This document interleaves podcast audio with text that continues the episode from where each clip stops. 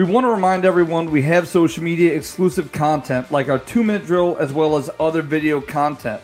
To find that, please make sure to follow us on Twitter, Instagram, Facebook, and TikTok for more.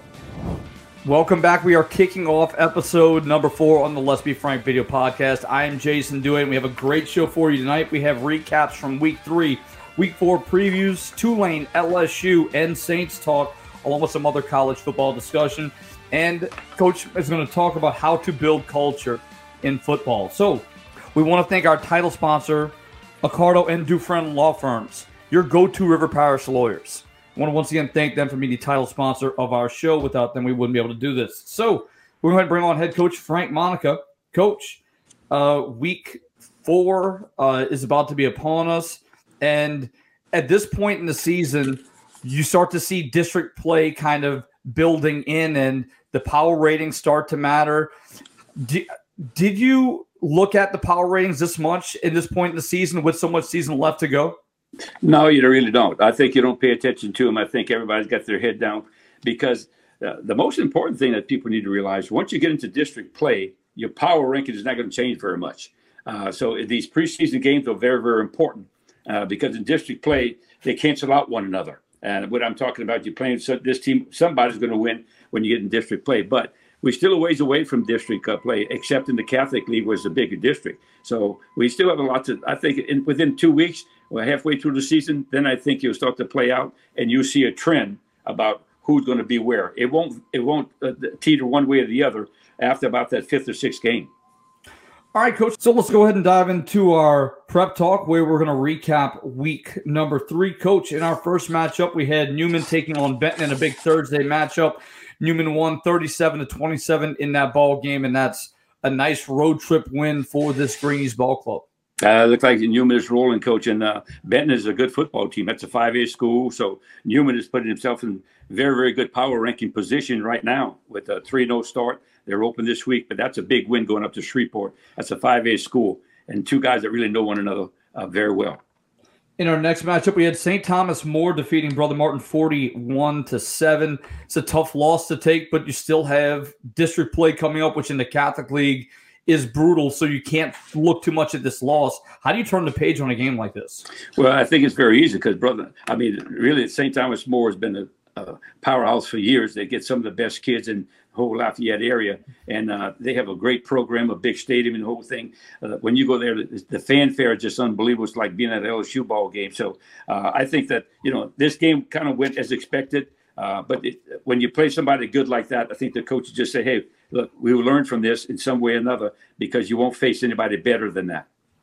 Yeah, an extremely impressive effort from St. Thomas More, but like you mentioned, no surprise, very well coached ball club. Destrehan defeated East Ascension 21 to 7 a tight tighter ball game than maybe some expected but you mentioned before the game how physical east ascension was and Destrehan just continues to take care of business I, tell you, I don't know if if uh, East Ascension ever finds any kind of offense. They're just not very good on offense, and I don't know uh, exactly what's going on with the quarterback situation. But they have a very very big physical team.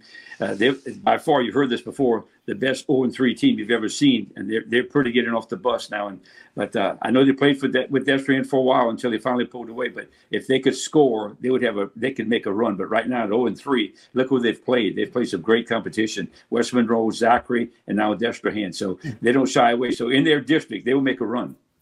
Yeah, brutal pre-district schedule for East Ascension. We'll see if they can get a win in week four.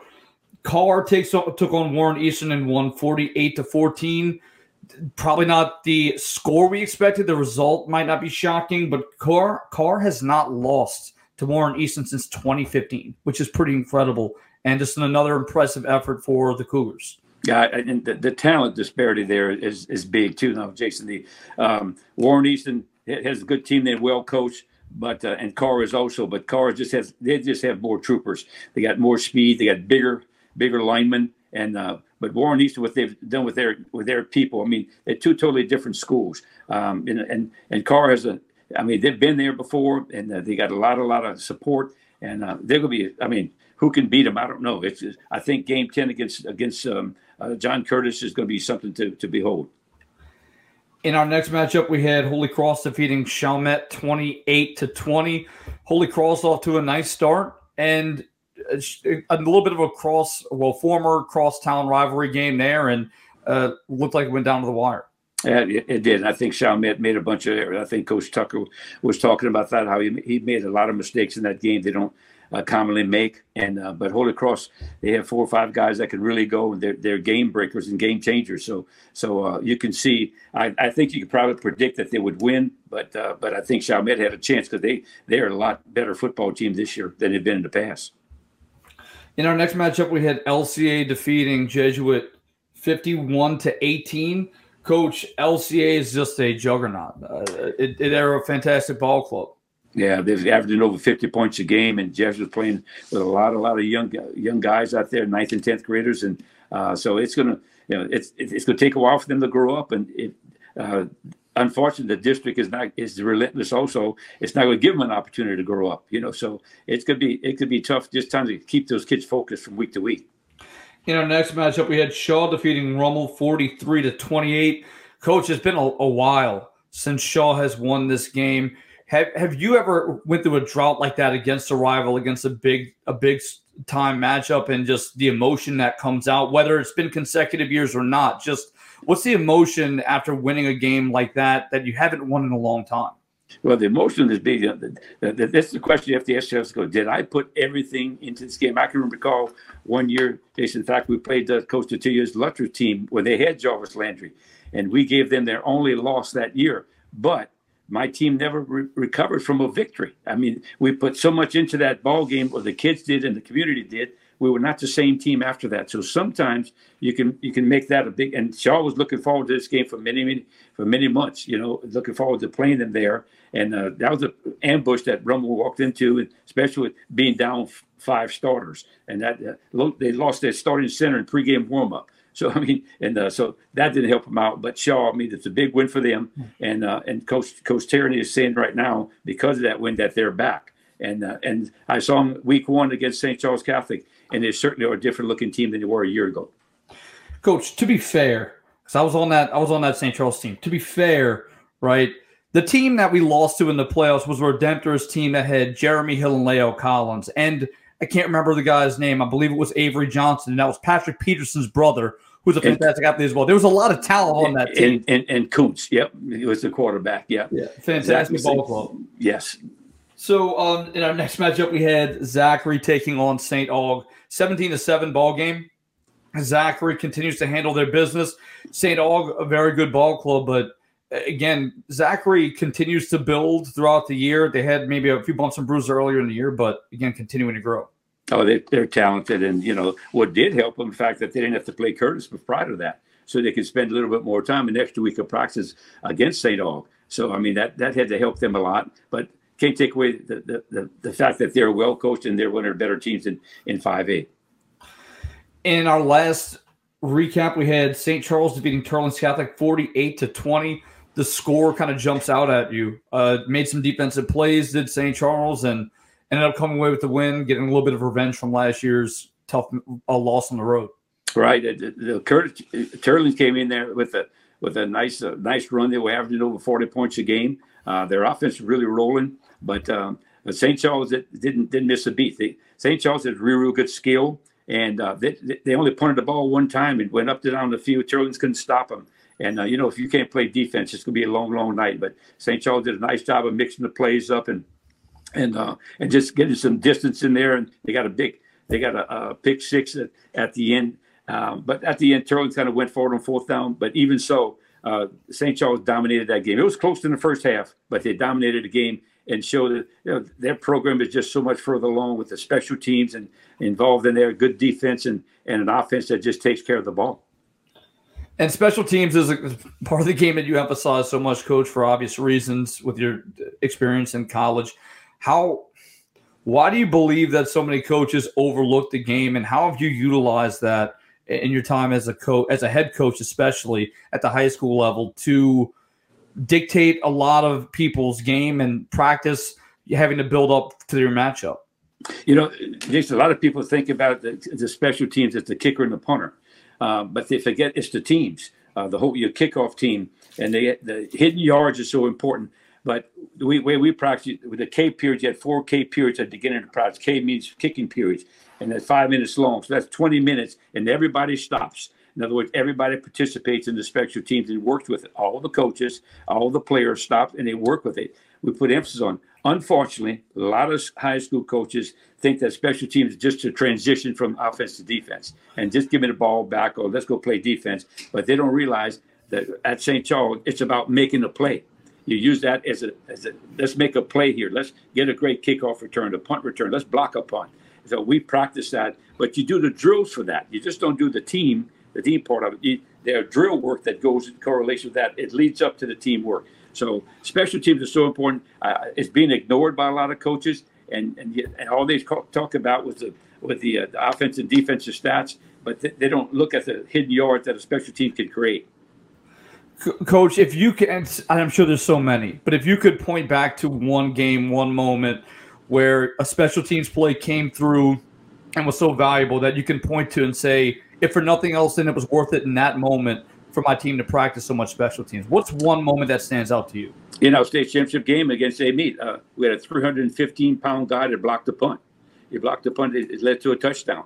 And I mean, without that, because the game ended nine to eight, you know. So I mean, without that, we don't we don't win the, the football game. Two real fine defensive team playing on the field, but that's just one case. But when you look back at, at the field position, what we call DSA, the drive start average, that's important when you're playing on a short field. That's why I don't understand why people are not putting in more um, more emphasis on the kicking game, especially return yard, punt return, and kickoff. Uh, I've, I've, watched a lot of college games. They got they don't block anybody. I mean, I don't understand it. Uh, I watched one Friday night. Nobody was being blocked on it. So all they're doing, they're telling me that on Thursday they're just going through the drill to get get to the offense, get to the defense. Coach, I blame you when I'm in, in, the house and I'm screaming at the television at this brutal punt return games I'm seeing, and people looking at me. I'm like, man, you don't know. Like this is this would never. We, uh, me and me and Steven have said quite a few times we we want to promote uh, Coach Monica to special coordinator at LSU because it's terrible. you, you, you, you yeah, that's bad. All right, so let's look at week four previews that we got. Um, we're going to start out with Slidell taking on St. Paul's. Slidell won 21 to 7 a year ago. Slidell took a rough loss this past week, but returns a lot of offensive linemen up front. We know that St. Paul's um, has a little bit of an inexperienced offensive line, but a, a solid front seven led by Gavin Bourgeois.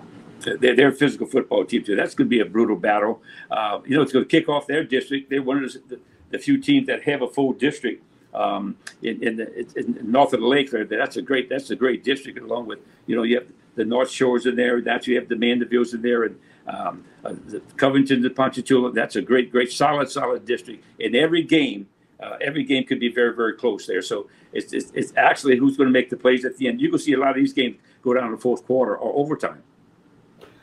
And when you look at Slidell, they also have two big defensive linemen up front, former all district players. It'll be a nice chess match to see that game. In our next game, we have Many taking on Newman. Many at two and one.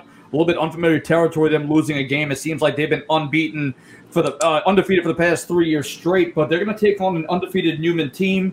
Many won a game down to the wire, and while a lot of people are reminiscing over Arch Manning, look, Eli Friend has done a fantastic job at quarterback. Just a few weeks ago, threw for 290 yards and ran for 89 in the game. He's a, a great playmaker, um, and you know, we'll see how that they match up. It was funny how this game transpired because Coach Curtis, that was at Many, he's since then has left. But uh, you know, he called uh, he called Coach Stewart to say, "Hey, can we play?" And uh, they went back and forth for a long time before decided to do that. But it's be a very interesting matchup, and you know, I think Newman's got one of the better teams that they've they've had in years. I mean, I think they're a complete team now. They can play, they can run the ball. They have a quarterback that's very efficient, and they can play defense. And and through the years, they have gotten a lot better on special teams. And uh, because I think they like like you talked about earlier, they put more more emphasis on it. But man is always talented now, so that could be a, a great game. But they're coming down here, so that's a little bit different.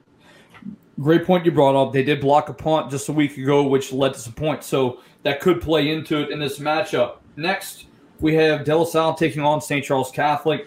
One and two De La Salle uh, takes on three and O oh St. Charles. We know what St. Charles has been able to do. They played an impressive slate linebackers Kyle Cannon and Andrew Bosco leading the way for this defense, and they've put up numbers offensively too. For De La Salle, um, they've got to find a way to limit intercept, limit, limit interceptions, limit turnovers, and keep their offense on the field, keep St. Charles' defense on the field.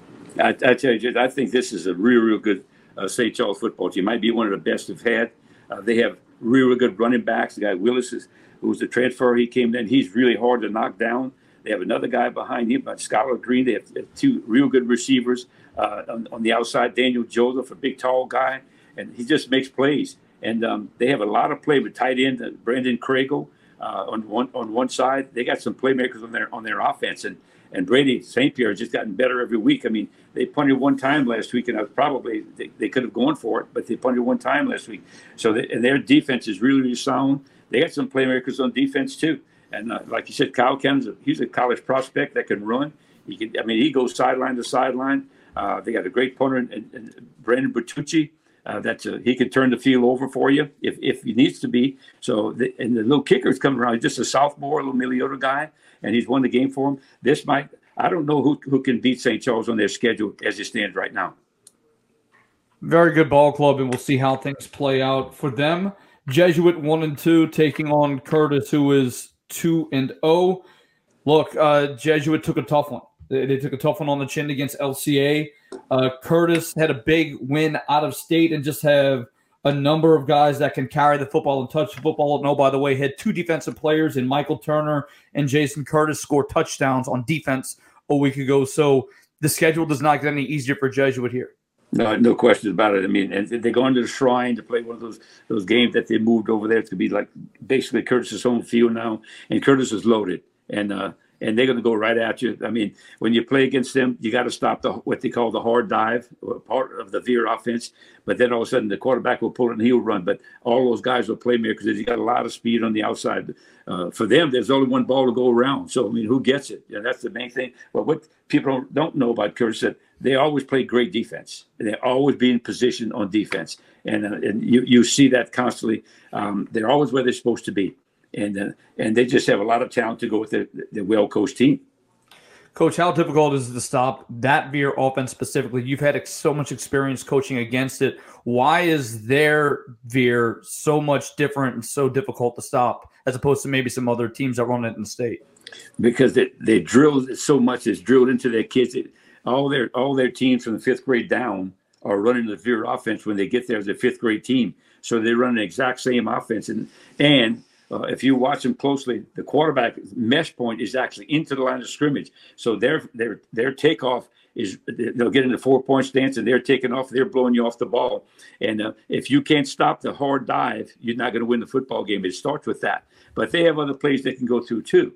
But if you don't stop the hard dive, you don't have some beef up front to stop them. They'll just blow you away. And you look up after every handoff, you look up and you say, well, we stopped them there, but they gained four yards. Say, wait a minute, you thought you stopped them, but if you watch their offensive line, their surge is unbelievable. And the quarterback steps into the line of scrimmage. He never makes the mesh point behind the line of scrimmage, and that's something that people don't don't realize until you play them. Thank you, Coach. In our next matchup, we have Destrehan taking on Hahnville. Destrehan obviously undefeated 3 0 on the year. Hahnville getting their first win just a week ago. Coach Destrehan has largely dominated – this matchup over the past few years, and understandably so. They have uh, a number of talented athletes on this team, like we talked a week ago to our guest. Um, and you know, Hahnville getting their first week coming in. What's your message to a team when you've play you're playing a rival of this magnitude, and we know how big this rivalry is in the in the river parishes? What's the message that you have to drive home to your team when you've you have had so so much lack of success against this type of rival? Yeah. Well, I think the most important thing that you got to remember don't do anything uncharacteristic. It's, it's such a big game, and you do things that are uncharacteristic in your in your practice preparation. Don't say, "Well, we have to install this play, install this play," and you build it up to be so big. Then all of a sudden, you can't you can't run all your offense or defense too. Sometimes you put too much in and you can't get to it. And that, the kids get confused. You know, you've heard me say this before on the show. A rabbit always runs to his favorite hole. If you want kids to play fast, you must, they must first know what they're doing. You know, and I, I, I really, really believe that. And, and I always use the, the analogy. In this ball game, uh, uh, on the side note, I just watched on TV how how they're already having some people going back and forth across the river, and and uh, they're trying to trace some some people that have done some some things at one another school or stuff like that. So it is a big rivalry. But the most important thing, don't change what got you there. Uh, just make it better.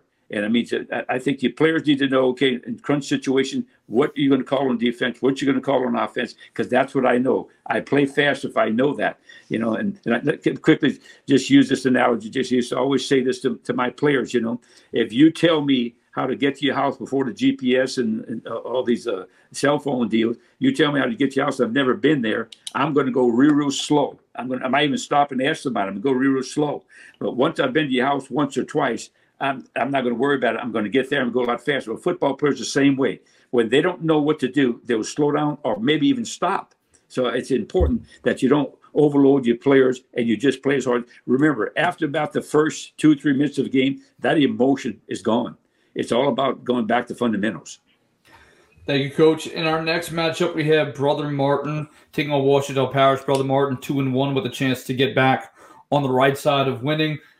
Uh, I think this is a good opportunity. This is a physical ball club from North Louisiana and Ouachita Parish. They, they both are. They, this would be a, a, battle of the trenches of both teams. You, are right. Uh, Brother Martin will be a little wounded, uh, uh, trying to get back in the win column. Ouachita Parish, if you play them up there, uh, the word was I know when Rummel played them, they lined up in the backfield and, and, and went right at people and uh, just put an extra lineman in the backfield and uh, just got to be very conservative. But it ended up being a game-winning drive. So uh, I don't know if they can continue to do that, but I do know they have some two real, real big linemen that uh, Brother Martin's going to have to contend with.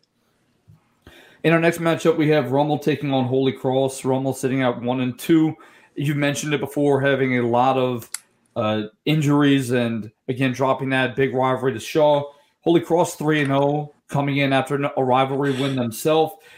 I think Rummel's going to have to probably try to slow this game down, and Holy Cross and do the opposite. Try to speed this game up, get your ball to playmakers on the perimeter, and see what your offense can do.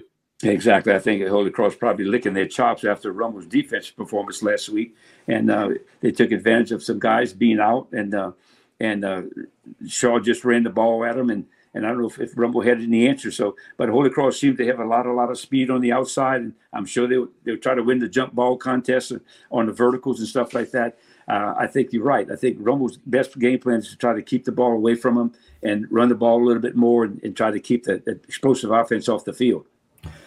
In our last matchup, we have Karr taking on St. Aug. Karr undefeated three and zero. Oh. St. Aug took that loss to Zachary. Coach, there's nothing really else to say about this. I mean, there's so much talent that we've seen from Karr. We know that St. Aug has the ability and physicality. But I mean, you know, John Johnson, the quarterback, 11 of 17 a week ago, 233 yards for six touchdowns and rushed it five times for another touchdown.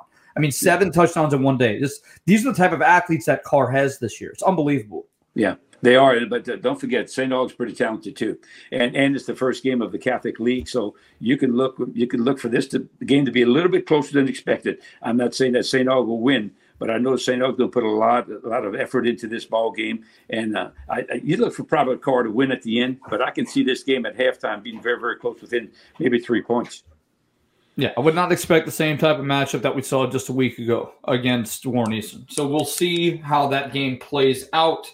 And we're going to go ahead and move on to our next segment, our college football talk. In our first matchup, we had Tulane taking on Southern Miss, 21 to 3 ball game, defeating a former coach. We know that Tulane took that loss to Ole Miss and is using it in a positive direction. Coach, it seems like college football is wide open. So one loss does not define your season if you're Tulane. No, and really, I think if had the Pratt been there and he wasn't there Saturday either, uh, the score was was was was the kind of lopsided. It, Tulane dominated this game. I mean, they, they actually had the ball. I don't know how many snaps they had on the plus side of the field, which means cross the 50 yard line.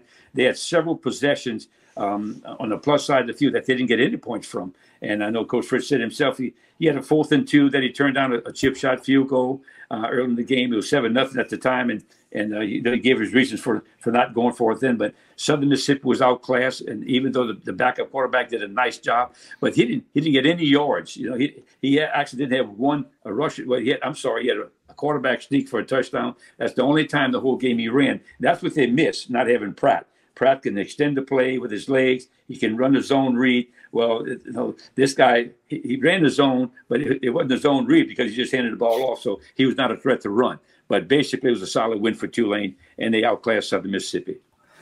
In their next game, they're going to take on Nicholls at home. When you're transitioning from a conference game, oh, and again, getting a win over a team that you lost to a year ago, so there's definitely some emotion behind that.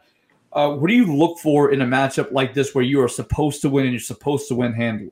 Well, you know that uh, you know I, it, it's not fun to play Tulane because they're so well drilled, and Coach Coach Fritz is going to have them ready. And I think that Michael Pratt might be back this week, but he's going to have them ready to play because he doesn't want somebody like Nicholls to sneak up on him. On the other hand, Nicholls got to look at this as a great opportunity to maybe wait a minute. I can make some noise here uh, with a with a with a win here. Uh, the starting center uh, Evan Roussel was, came to the game the other day at St. Charles and. He said, um, "Coach, we're going to be ready." You know, so I don't know if that would be good enough for him to win the game but I think I don't think that I think Tulane's got they got the Tulane's attention for sure. I don't think they're going to sneak up on on Tulane, but yet uh, Nicholls got enough players that they can make some noise. All right, Coach. In our next uh, segment, we've got LSU uh, recap. LSU defeated Mississippi State forty-one to fourteen. An incredible offensive performance by Daniels at quarterback, and then you have Nabers who had a field day against this Mississippi State defense. It seemed like he was uncovered the entire game, running free in the secondary, and it made Daniels up a lot easier at quarterback. Uh, that's for sure. The defense, we discussed it a little bit before. I think it's a little bit deceiving. I think you do have to look at the amount of wide open passes that Mississippi State couldn't connect on. Credit to LSU's defense for looking better, but still have some work to do. I, I, you know, Coach Kelly made some comments in the paper. The players went to him and asked him to tackle live, and I thought that was very interesting. And because you know sometimes you you can create a soft team by not actually hitting at practice. They need to learn to hit, and it showed. And he said when one of the players, two of the, the players went to him, and said, "Coach, can we tackle live?" And they did that. Well, their tackling was really improved in that ball game because it was sloppy against Grambling, it was sloppy against Florida State as far as the tackling, and you saw the difference. Even though Daniels had a great day, but you know the Nabers. I mean, it wasn't like he was wide open. There was some nice throws that he put right there. Its cornerbacks run right with him. And I mean, one of them was a fourth down call. But um, I really was was impressed with the with the way they played. Now their defense played lights out, and uh, the quarterback is not bad for Mississippi State. I mean, you know, he's a he's a proven quarterback in the SEC, and I don't think Mississippi State's that bad. But they transitioned their offense, and they, they went the, they went for the offense that was a spread wide open offense, and they, they went to more of a ball control run offense, and uh, you can tell they're they, they're having a problem with that. And I do want to clarify, you're absolutely right. There, there was a lot of phenomenal, especially the deep ball. We've heard that's been one of the issues that LSU quarterbacks have been played with for years, not being able to convert. Daniels did a fantastic job on the deep balls to Nabers in that in the last matchup against State. But looking forward, you have Arkansas. And when you have a game in LSU in Arkansas that one team builds this game up to be their Super Bowl, and this is a game that you've largely overlooked for years, it snuck up and bit you quite a few times. So, how do you keep a team focused when this might not be the marquee game that you have circled on your schedule, but this is the other team's Super Bowl? Yeah, I think you know the most important thing is that they want to create momentum. You know, they won two games in a row now. They want to create some momentum, and once that confidence starts to build in your football team, I mean, it's unbelievable how easy it is practices go, uh, go easier. Um, the play calling becomes easier, and, and and everything else. The kids want to be there, and all of a sudden, the, the enthusiasm in the locker room and the confidence level, they'll be start making plays that you didn't see against Florida State. So I think that's what Coach Kelly's trying to get. He, he keeps talking about the culture and kind of bring the program together. So this is one of those ball games that you look for for momentum to be built up. I don't like the 17 and a half point spread. That's a mighty big spread to give to a team that um, that really hasn't arrived yet and needs to prove to be better on defense, in my opinion. That's a it's a lot of points, especially as I mentioned, a team when there's a team that builds this game up to the level that Arkansas does. I think that's a large line. We'll see if LSU can cover it and keep winning. And we're to go ahead and move on to the Saints segment. Coach, the Saints defeated Carolina uh, 20 to 17. Not the prettiest, but like we've said previously, it's it's about winning the games you have ahead of you. And there's so many reactionary people I hear, whether it's on the radio or just out wherever. Look, it's a win. It doesn't matter how pretty it is, especially in the NFL. How many times can you go back and say, if only? if just. It doesn't matter what team you're playing.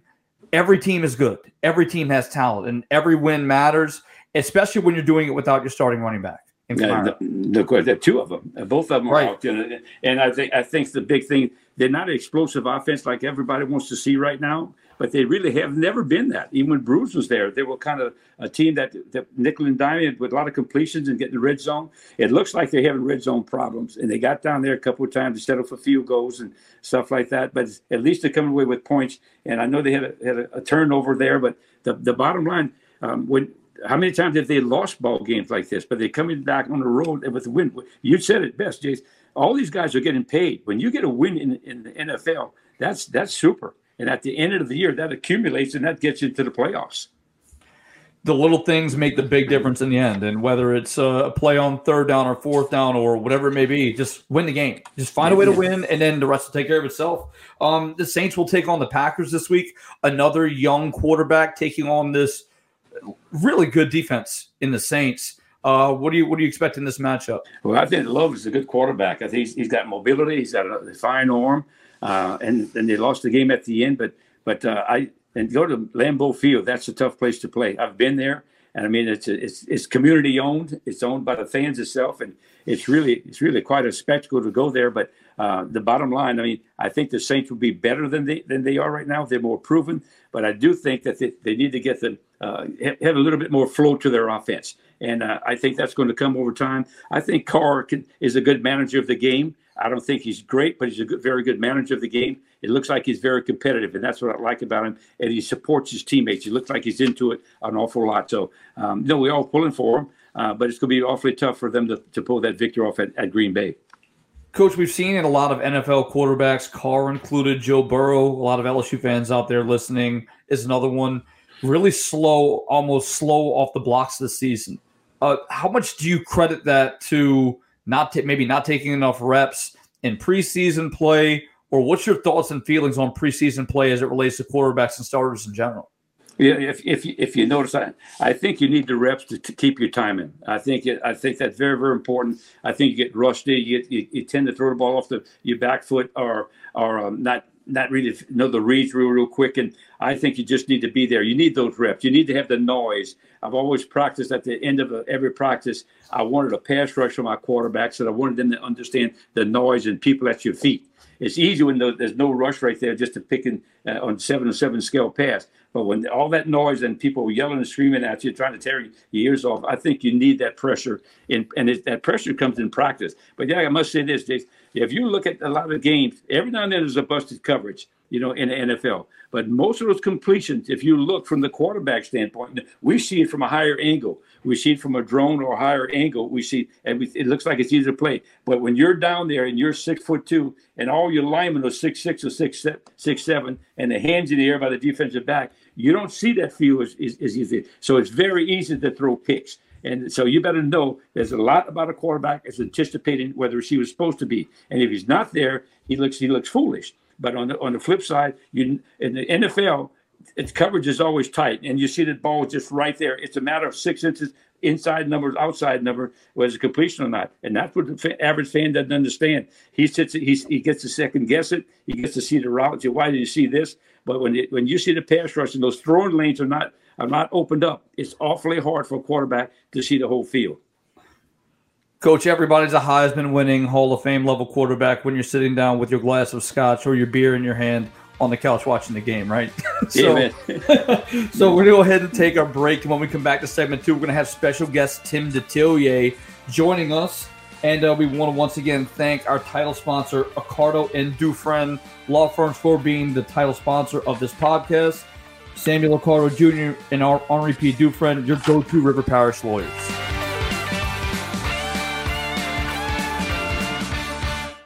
Samuel Accardo Jr. and Henri P. Dufresne, your go to River Parish lawyers. Experience, tenacity, and results. Sammy Accardo and Ari Dufresne provide comprehensive legal services in personal injury, hurricane claims, business litigation, successions, and estate planning. Our trial experience, know how, and commitment to protect and serve our clients is unparalleled. We provide complete real estate title and escrow services through our affiliate, State Title LLC. The River Parishes is our home, and serving our communities is our passion. Based out of Gramercy, Louisiana, LSR produces Southern Cane pure cane sugar, which is only grown, refined, and packaged in Louisiana. LSR utilizes the latest innovations in technology as well as ensuring the growth and stability of Louisiana sugarcane farmers by integrating more than 800 growers in the industry's economic structure. Southern Cane is available in your local Associated Grocers and Rouse's supermarkets. Since 1972, Riverlands Insurance Services has been dedicated to securing the best insurance products and services available to protect you, your family, your assets, and your business. Our goal has been to establish a strong relationship and partnership between you, the insurance company, and our agency, creating a circle of success that prepares for disasters before they actually happen.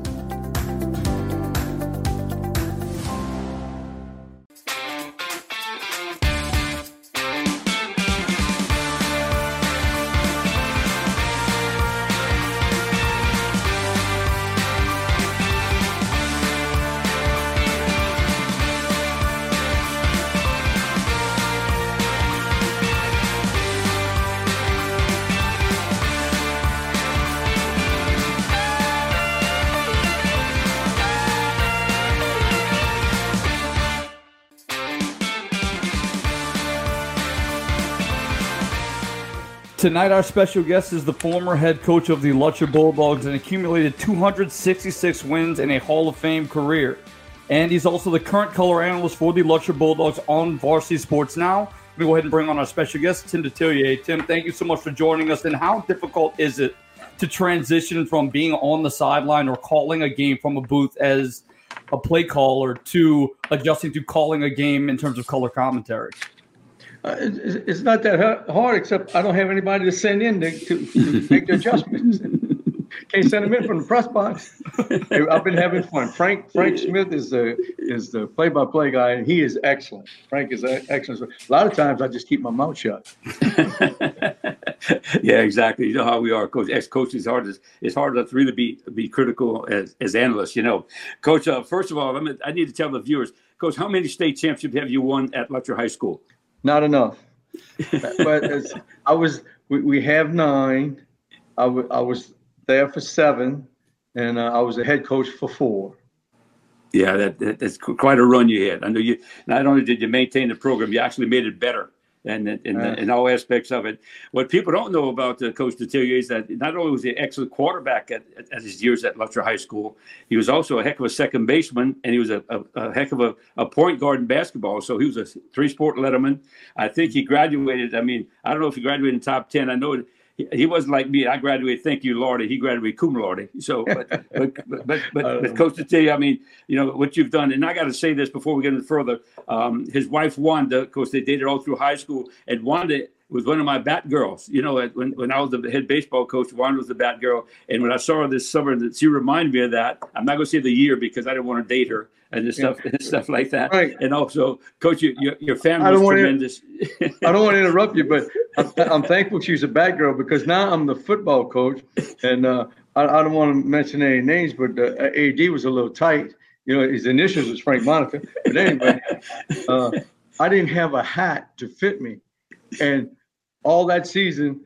I wore her hat that you gave her as a bat girl. That's the hat I wore. oh, I wore your hat. also, Coach had, uh, you know, Weed and, and, Paul, personal friends of mine, uh, Fauché and and uh, Wade was actually one of my managers. And, and um, God bless you. Yeah, that, so that family we go way back. Coach, I'm a, I'm just talking briefly a little about them. There, there have been many changes with the LHSAA, and a lot of people don't know is that you were part of the executive committee for a while. You were in all sorts of committees when you were in high school. You were very, very active as being a being a member of a of the Louisiana I led the league in committees, and and you were part of the, the, our very first Louisiana Football Coach Association committee uh, that that we started way back when. And uh, but so you, you Coach, what, what's your thoughts now about the LHSAA and and all the things that's going on with it, and how the things have changed, evolved over the years? Uh, I don't think we have enough time on a, on a podcast to, to cover all that. Uh, um, I've kind of lost touch uh, with everybody. I saw new faces and stuff, but um, I know Mr. Bonine is, is, is trying to, you know, when the when the select non-select hit, I mean, Mr. Bonine wasn't there, and it, it was unfortunate, you know. But uh, what what he did, I thought last year, I thought was a move in the right direction. Uh, you know, and I told him that I, I really thought he did a good job. Of course, now with the lawsuit and stuff, and it's kind of up in the air. Nobody knows, you know. So I don't, I don't know where it's going, but but usually, uh, you know, I was friends with everybody in there, and I, I'd always know what's going on, but I don't know anybody. So I'm really out of touch. Whatever Robin Fambrough writes in the Morning Advocate, that's about what I know. That's exactly what I do too, Tim. And, and I talked to a couple of guys that are in the know, and and they helped me along those ways. But everybody, you know, every everything's up the air. Coach, I, I want to say this. So let me just say this. Uh, I thought this year's championship, the majority of the coaches, private and public, I, I I thought every one of them would, would agree it was an improvement. And and really all they had to do, in my opinion, is take a vote in January. You know, and I think Mr. Bonine was a little scared because he, he thought maybe they would vote it out. But there was a lot of public schools that really liked it. You know, uh, uh, just just a breakdown of it. It, it was a, a you know, close enrollment and what have you. I thought it would have passed easy. And had they had that vote, we wouldn't be having this mess right now that, that we have. Exactly. I, I, agree with that. Nobody wanted Karr to go back into public school for sure, you know. but, uh, Coach, uh, let me switch a little bit. Coach, what do you think of the game of football itself uh, and, and, the, and the way the, the rules and the way they've changed? What's your take on, on football and the, the way the game is going right now? And we'll, we'll t- talk later on about the, the transfer portal and the IO stuff. Okay. Uh, it's you know, I was on uh, with, with Max Chauvin every year. I don't know why, but he would take me and somebody else, and we would go to the uh, rule changes and stuff. the only the only problem is when we went to the rule changes, it was uh, guys a lot older than me, and I, you know, I don't have that much hair, but I had more hair than everybody else there. You know, you know, and they didn't want to change anything, but obviously they, they they've kind of moved it up to par, and I, I think it's helped uh, uh, the rule somewhat It has helped the offense uh, a little bit, but um, um, it, it's okay. The, the problem right now in Louisiana, anyway, there's a shortage of officials. We have some excellent officials, but uh, not enough of them. And uh, you know, I go every Friday night, and and hey, we're all human. We all make mistakes, but but uh, back in the day when you and I coached, we you know, it seems like we knew them all, and now I don't know any of them. Coach, you know, we, we, um, the, over the years, you've had a lot of success now with all your state championships and, and being in Hall of Fame. Who are some of the, the better players? Can you recall some of the better players that you've coached? And, you know, one that jumps out at you, everybody talks about Terrence Jones. Okay, well, I, I, I'd have to start with Terrence Jones. I mean, he was, you know, they call him Tete, and he was, uh, he, he, he can throw it, but boy, he could run it just as good as he could throw it. He had, and had a real strong arm, but also had the touch. He uh, uh, he was uh, was offensive coordinator at that time. It was a uh, uh, he was in the early '80s, and of course we won it in '83. and uh, he he was one of the main reasons. Of course, we had a guy in the backfield he could hand it to was Tommy Minville.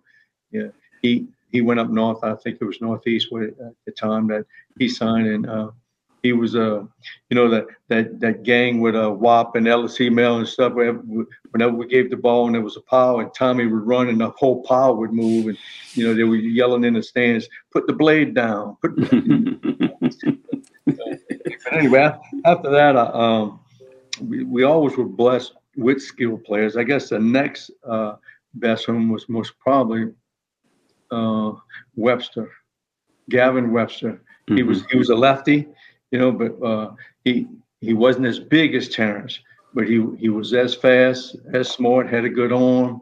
You know, he was. Uh, I, I was just blessed. We had we had uh, great receivers.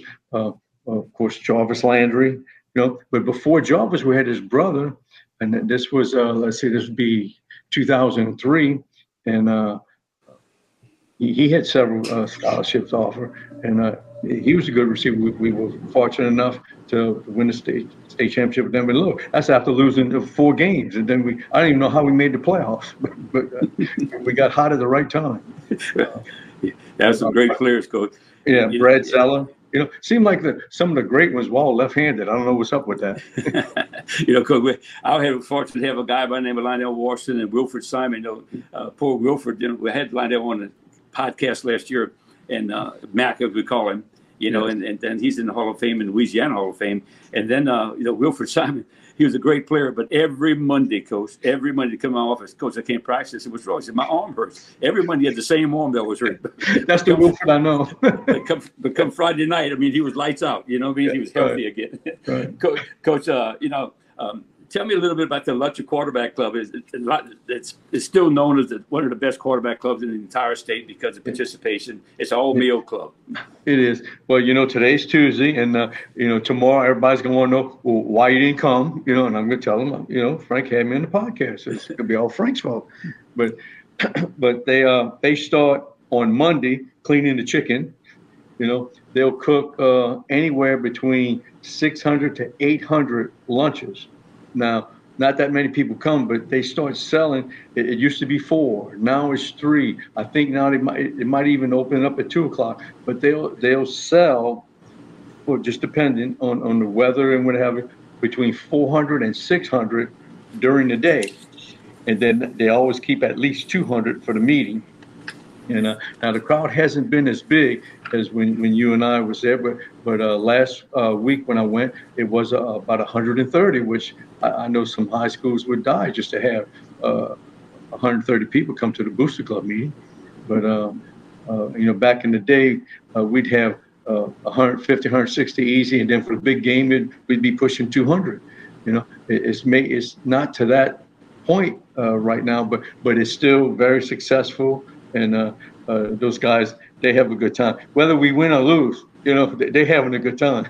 I, I remember that, Tim, and it's all, it's all stag. And I remember when one year a guest speaker tried to bring his wife in, yeah. and we were embarrassed. He made go, wife go sit in the car, you know. it was, and, it, and it, there might be a libation or two that they that they also sell there. Coach, uh, uh, I remember, in fact, I coached at St. Charles, and, and uh, well after you did, but but um, the name you gave the Cometplex the name that it has now, and you you had a lot, a lot of success there. You turned that program around for, from nothing before you took the to the Lutcher job, and but that Cometplex still stands. It's been renovated, but it still stands today. And you, you're the one that gave the name. Tell me, tell us, uh, how did you come about with that name? I have no idea. no, I mean, of course, Comets. We we we were Comets, and uh, it was at that time and I, I, don't mean to be disrespectful, it most probably was the best building on campus. You know, so it was a it was a nice complex.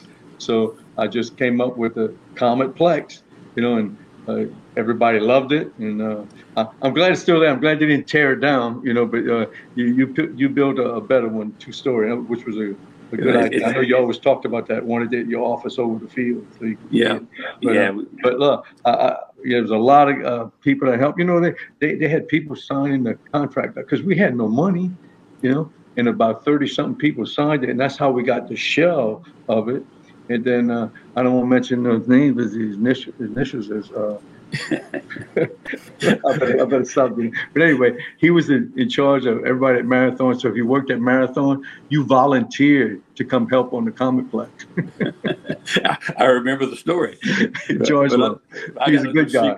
I got a little secret too, uh, Tim. Um, when we built the new, uh, the new building, and um, we had to register to get a permit. We put it down as a tractor shed. so, we had a big roll up roll up window, so in case anybody came to inspect it, we put a tractor in there. So it, we weren't lying.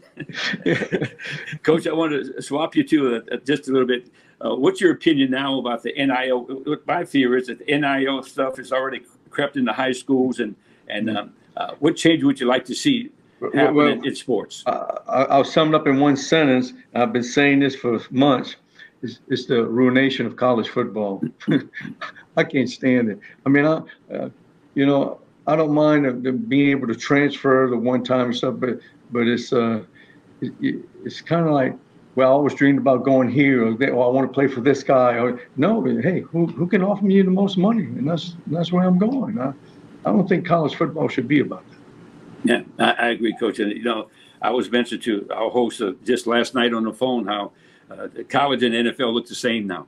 I mean, it, really, some of these guys, people are making more money in in, right. in, in college than they are in the pros. Why go pro? You know, Oh, right. LSU's got several cases of that on their own campus and stuff like that. So I, I don't know if the diff- whatever happened to the student athlete uh, and di- you're just paying for books and tuition. I don't know what's happened with that. Yeah, those days are over. Yeah, e- Unfortunately. exactly. Well, Coach, listen, I, I enjoyed it. Is there anything else you'd like to add with, with our, with our program? No, I, I thank you for inviting me. You know, uh, you know, sometimes I like to ramble. I thought, I thought sure you would, you would bring up on the LHSA, you would bring up the story about uh, Don Torres, but we're not going to talk about that. Go ahead, go ahead, bring it. Bring it. No, no, no, no. no, no, I was going to leave that for another another day. But, Yeah. but Coach, you, you you've been you've been great for the state for the state uh, for football in all the committees. You're well well respected. Everybody wants you more. I, I don't know if the people know it now. You're now on the school board. You're on the zoning committee. You're on a lot of committees. You go to a lot of meetings now because they respect your Beginner's love your, your, your wisdom. You know, they love your wisdom, and I'm sure you do it for the salary. You know, stuff. Yeah, right. but, but, but, coach, you, you've always been an inspiration to a lot of guys, and you've touched a lot of people. And uh, I just uh, hope and pray that we'll be friends for a long, long time. And just remember, I am available for lunch Monday through Friday. And please tell Wanda the same thing, will you? Okay. And Miss I just Rita. want to say one thing though. I want to get this on the air. Is you know when you go into gyms and at high schools, they uh, they have all these district banners and stuff. It's it's great. It- it- that's all great. But at Lutcher, we only put state championship banners. There's 50 something of them up there now. We run we run out of room. But the point I want to make, Frank, is that somebody started FCA, you know, at Lutcher. I don't want to mention no names, but his initials was Frank Monica, and and and and you know, he might have left a guy high and dry because he took the Tulane job and and left this guy with two buses full of, of wild kids to bring him to to Mount. But, but all I want to say is, seems like when we started the FCA at the school, we really were just really blessed. With, with when you see all the bands, I tell everybody, hey, y'all look, and and hey, we started FCA in the mid '70s. I said, look from the mid '70s on and count those banners. So you know, you know, when you promise to to give all the glory to him, you know, he takes care of it. So I just wanted to mention that. And thanks for starting I that. think, I think, I thank you so much, Tim, for bringing that up because our first time we went to Estes Park, Colorado, and uh, Paul Keller gave us a, a van from the parish with no spare tire. Didn't know at the time. 26 consecutive hours we drove to get there with eight guys. Now that group came back and started a band. That that was pretty cool. That's what Yeah. that, that originated. But coach, we thank you so much, and please give the family my best, and and uh, we'll, we'll be talking soon, I'm sure, often. I hope so. Hey, thanks for having me on. Appreciate it. Thank you, coach. Thank you. Bye bye. We want to once again thank head coach Tim Detillier for joining us on the Let's Be Frank video podcast. We'd also like to thank LSR for being a sponsor of the Let's Be Frank podcast. LSR produces Southern Cane, pure cane sugar, which is only grown, refined, and packaged in Louisiana. Southern Cane is available in your local associated grocers and Rouse's supermarkets. We'll be back after the break.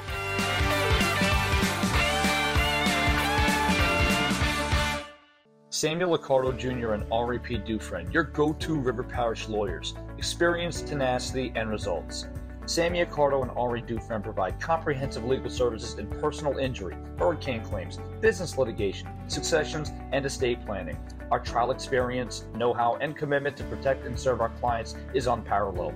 We provide complete real estate title and escrow services through our affiliate, State Title LLC. The River Parishes is our home, and serving our communities is our passion. Based out of Gramercy, Louisiana, LSR produces Southern Cane pure cane sugar, which is only grown, refined, and packaged in Louisiana. LSR utilizes the latest innovations in technology, as well as ensuring the growth and stability of Louisiana sugarcane farmers by integrating more than 800 growers in the industry's economic structure. Southern Cane is available in your local Associated Grocers and Rouse's supermarkets. Since 1972, Riverlands Insurance Services has been dedicated to securing the best insurance products and services available to protect you, your family, your assets, and your business. Our goal has been to establish a strong relationship and partnership between you, the insurance company, and our agency, creating a circle of success that prepares for disasters before they actually happen.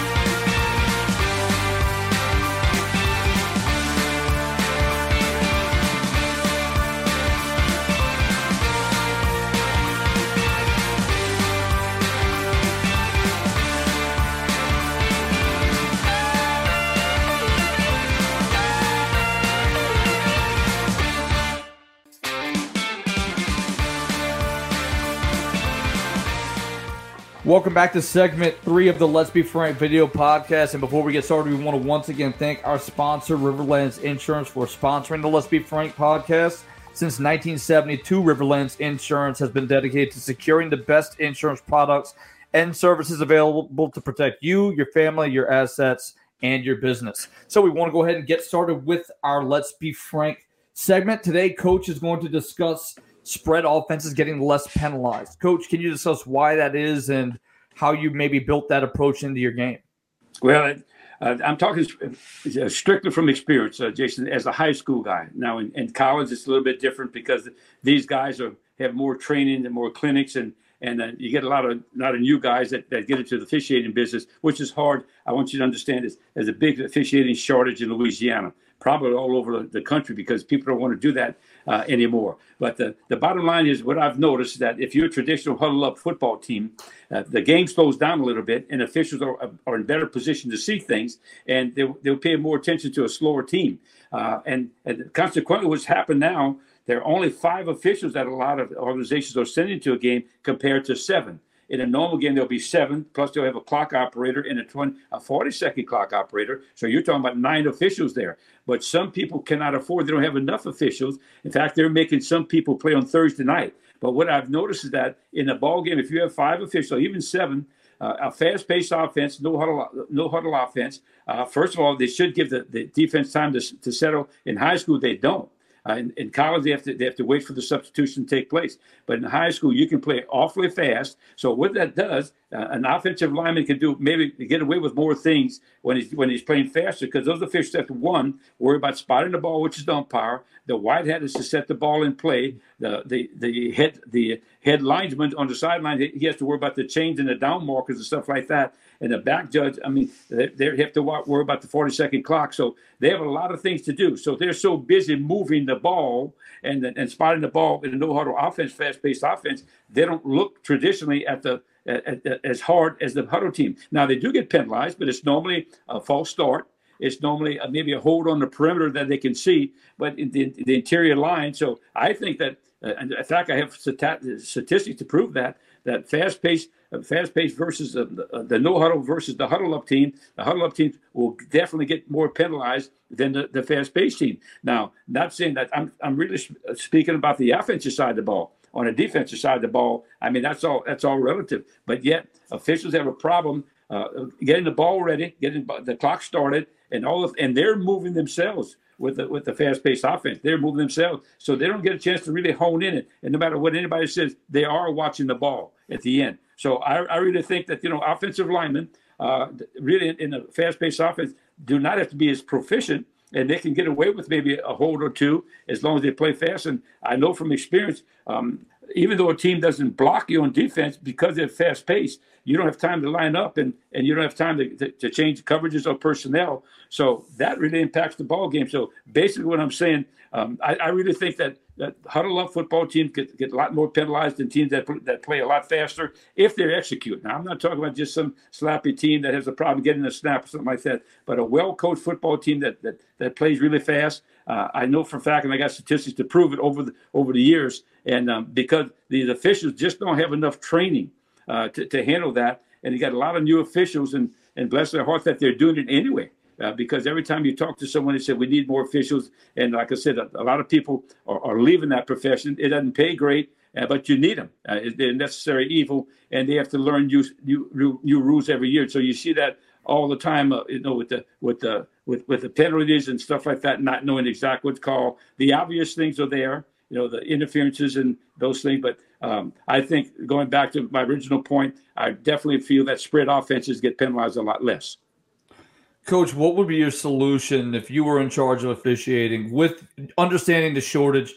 How would you approach if you were in charge of officiating, getting the all the calls on the field? Uh, how how would you make sure that the officials are trained or uh, put in specific position? How, how would you approach it? Well, it's really difficult to me because there's a big. I think what needs to happen. A lot of our young guys coming out of that love football, like yourself, for instance, that love football, they need to be trained to say, "Hey, let's convince you to be an official." You one you can make a little sideline money because you can you can probably call a game every every Thursday and Friday if you want to, and even more with the JV games, which are, which are a lot shorter. But you have to convince them that it's the thing to do.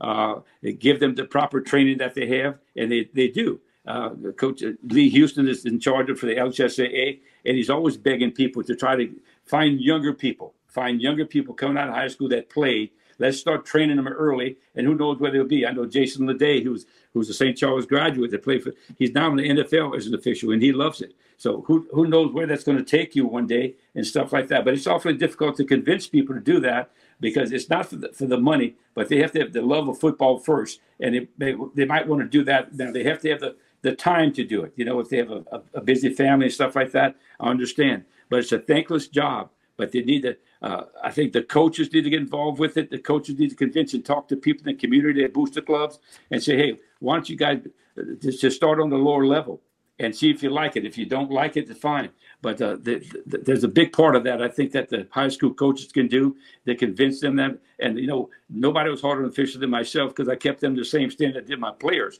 But the, the bottom line is that you want them to get the call correct. And I, I've said this before in this group. I think the I think the Hudl situation, they certainly can can review plays. They do for state championship. Why can't you do it for, for the for the, the all the games? I watched the game the other night. There was a 60 inch screen on the sideline that the team had, showing the, his own players the mistakes that they were making. So don't tell me officials can't do something similar to that. And coach, that's a point you brought up last season about about discussions that you've had on the field with officials. We're going to have to come back to that and circle around somewhere down the line on the show about your relationship with officials over the years. so you've had some pleasant and some not so pleasant conversations. We're going to dive into that over the course of this show. But um, in our Blitz the Ball Coach segment, we're going to go ahead and talk to you about how to build a team's culture. Okay, I think the first thing that you do, Jason, one you that once you before you interview for a job, the first thing you do, you talk to the administration. Of these, this is my want list. Okay, the administration must support you. They must they must like athletics. They, they they need to understand that athletics is the front porch of their school. I think that's important. They must give you the finances, the finances to to get buy shoulder pads and helmets and footballs, and and also pay the coaches because you know you have you can't do it by yourself. You need real, real good coaches.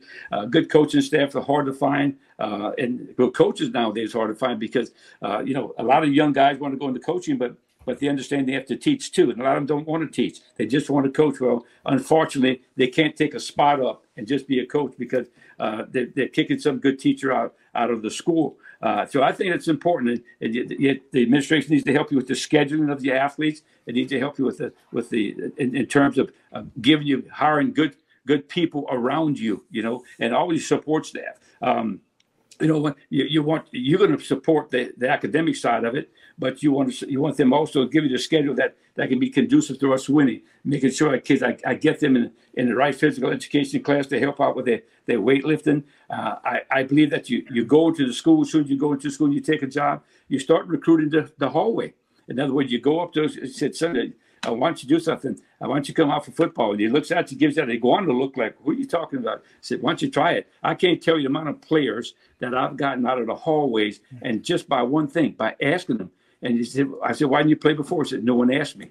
They don't know. They don't know just to volunteer. But if you show show them some uh, appreciation, show them a little love and attention, they might come out for the team. But you can start with numbers. You start to build a program with numbers. That that starts your culture. And all of a sudden, for every kid you put there, you got two parents in the bleachers, maybe four grandparents in the bleachers also. So I think you recruit your hallways. Okay. Then I start with the, the discipline part making players accountable. What I mean about everything, you make them accountable about their homework, make them make sure that you do a grade check. Uh, you make them accountable, make sure they're on time at practice, the accountability in the weight room, and you give them discipline.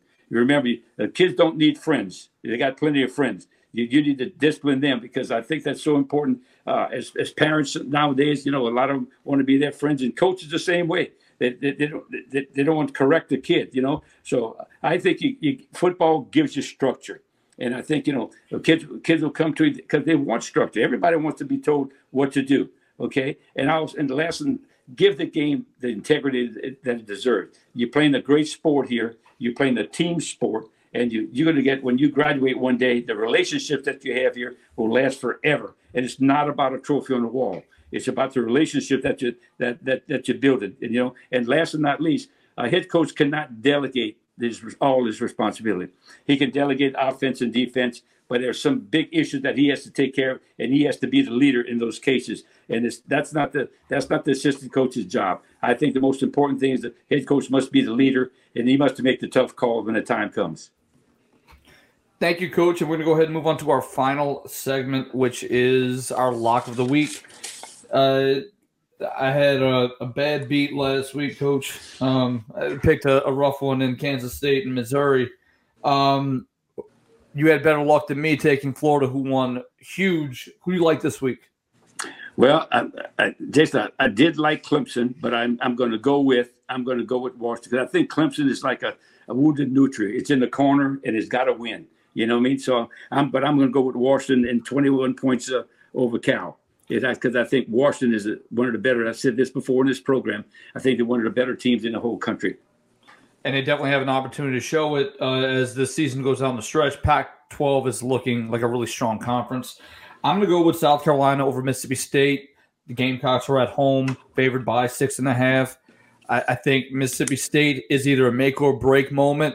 I'm banking on the break. Uh, but we'll see how things play out. But that'll do it for our show. And again, we'll be back here next week once again. But make sure to follow us on our social media platforms. Follow us on Facebook, uh, Twitter, Instagram, and TikTok. At Facebook is the Let's Be Frank Video Podcast. On Twitter, Instagram, and TikTok, it's at the LBF Podcast. And of course, you can listen to us on Google Podcasts, Apple Podcasts, and Spotify. So, Coach, that'll do it for this show. Any final thoughts before we head out?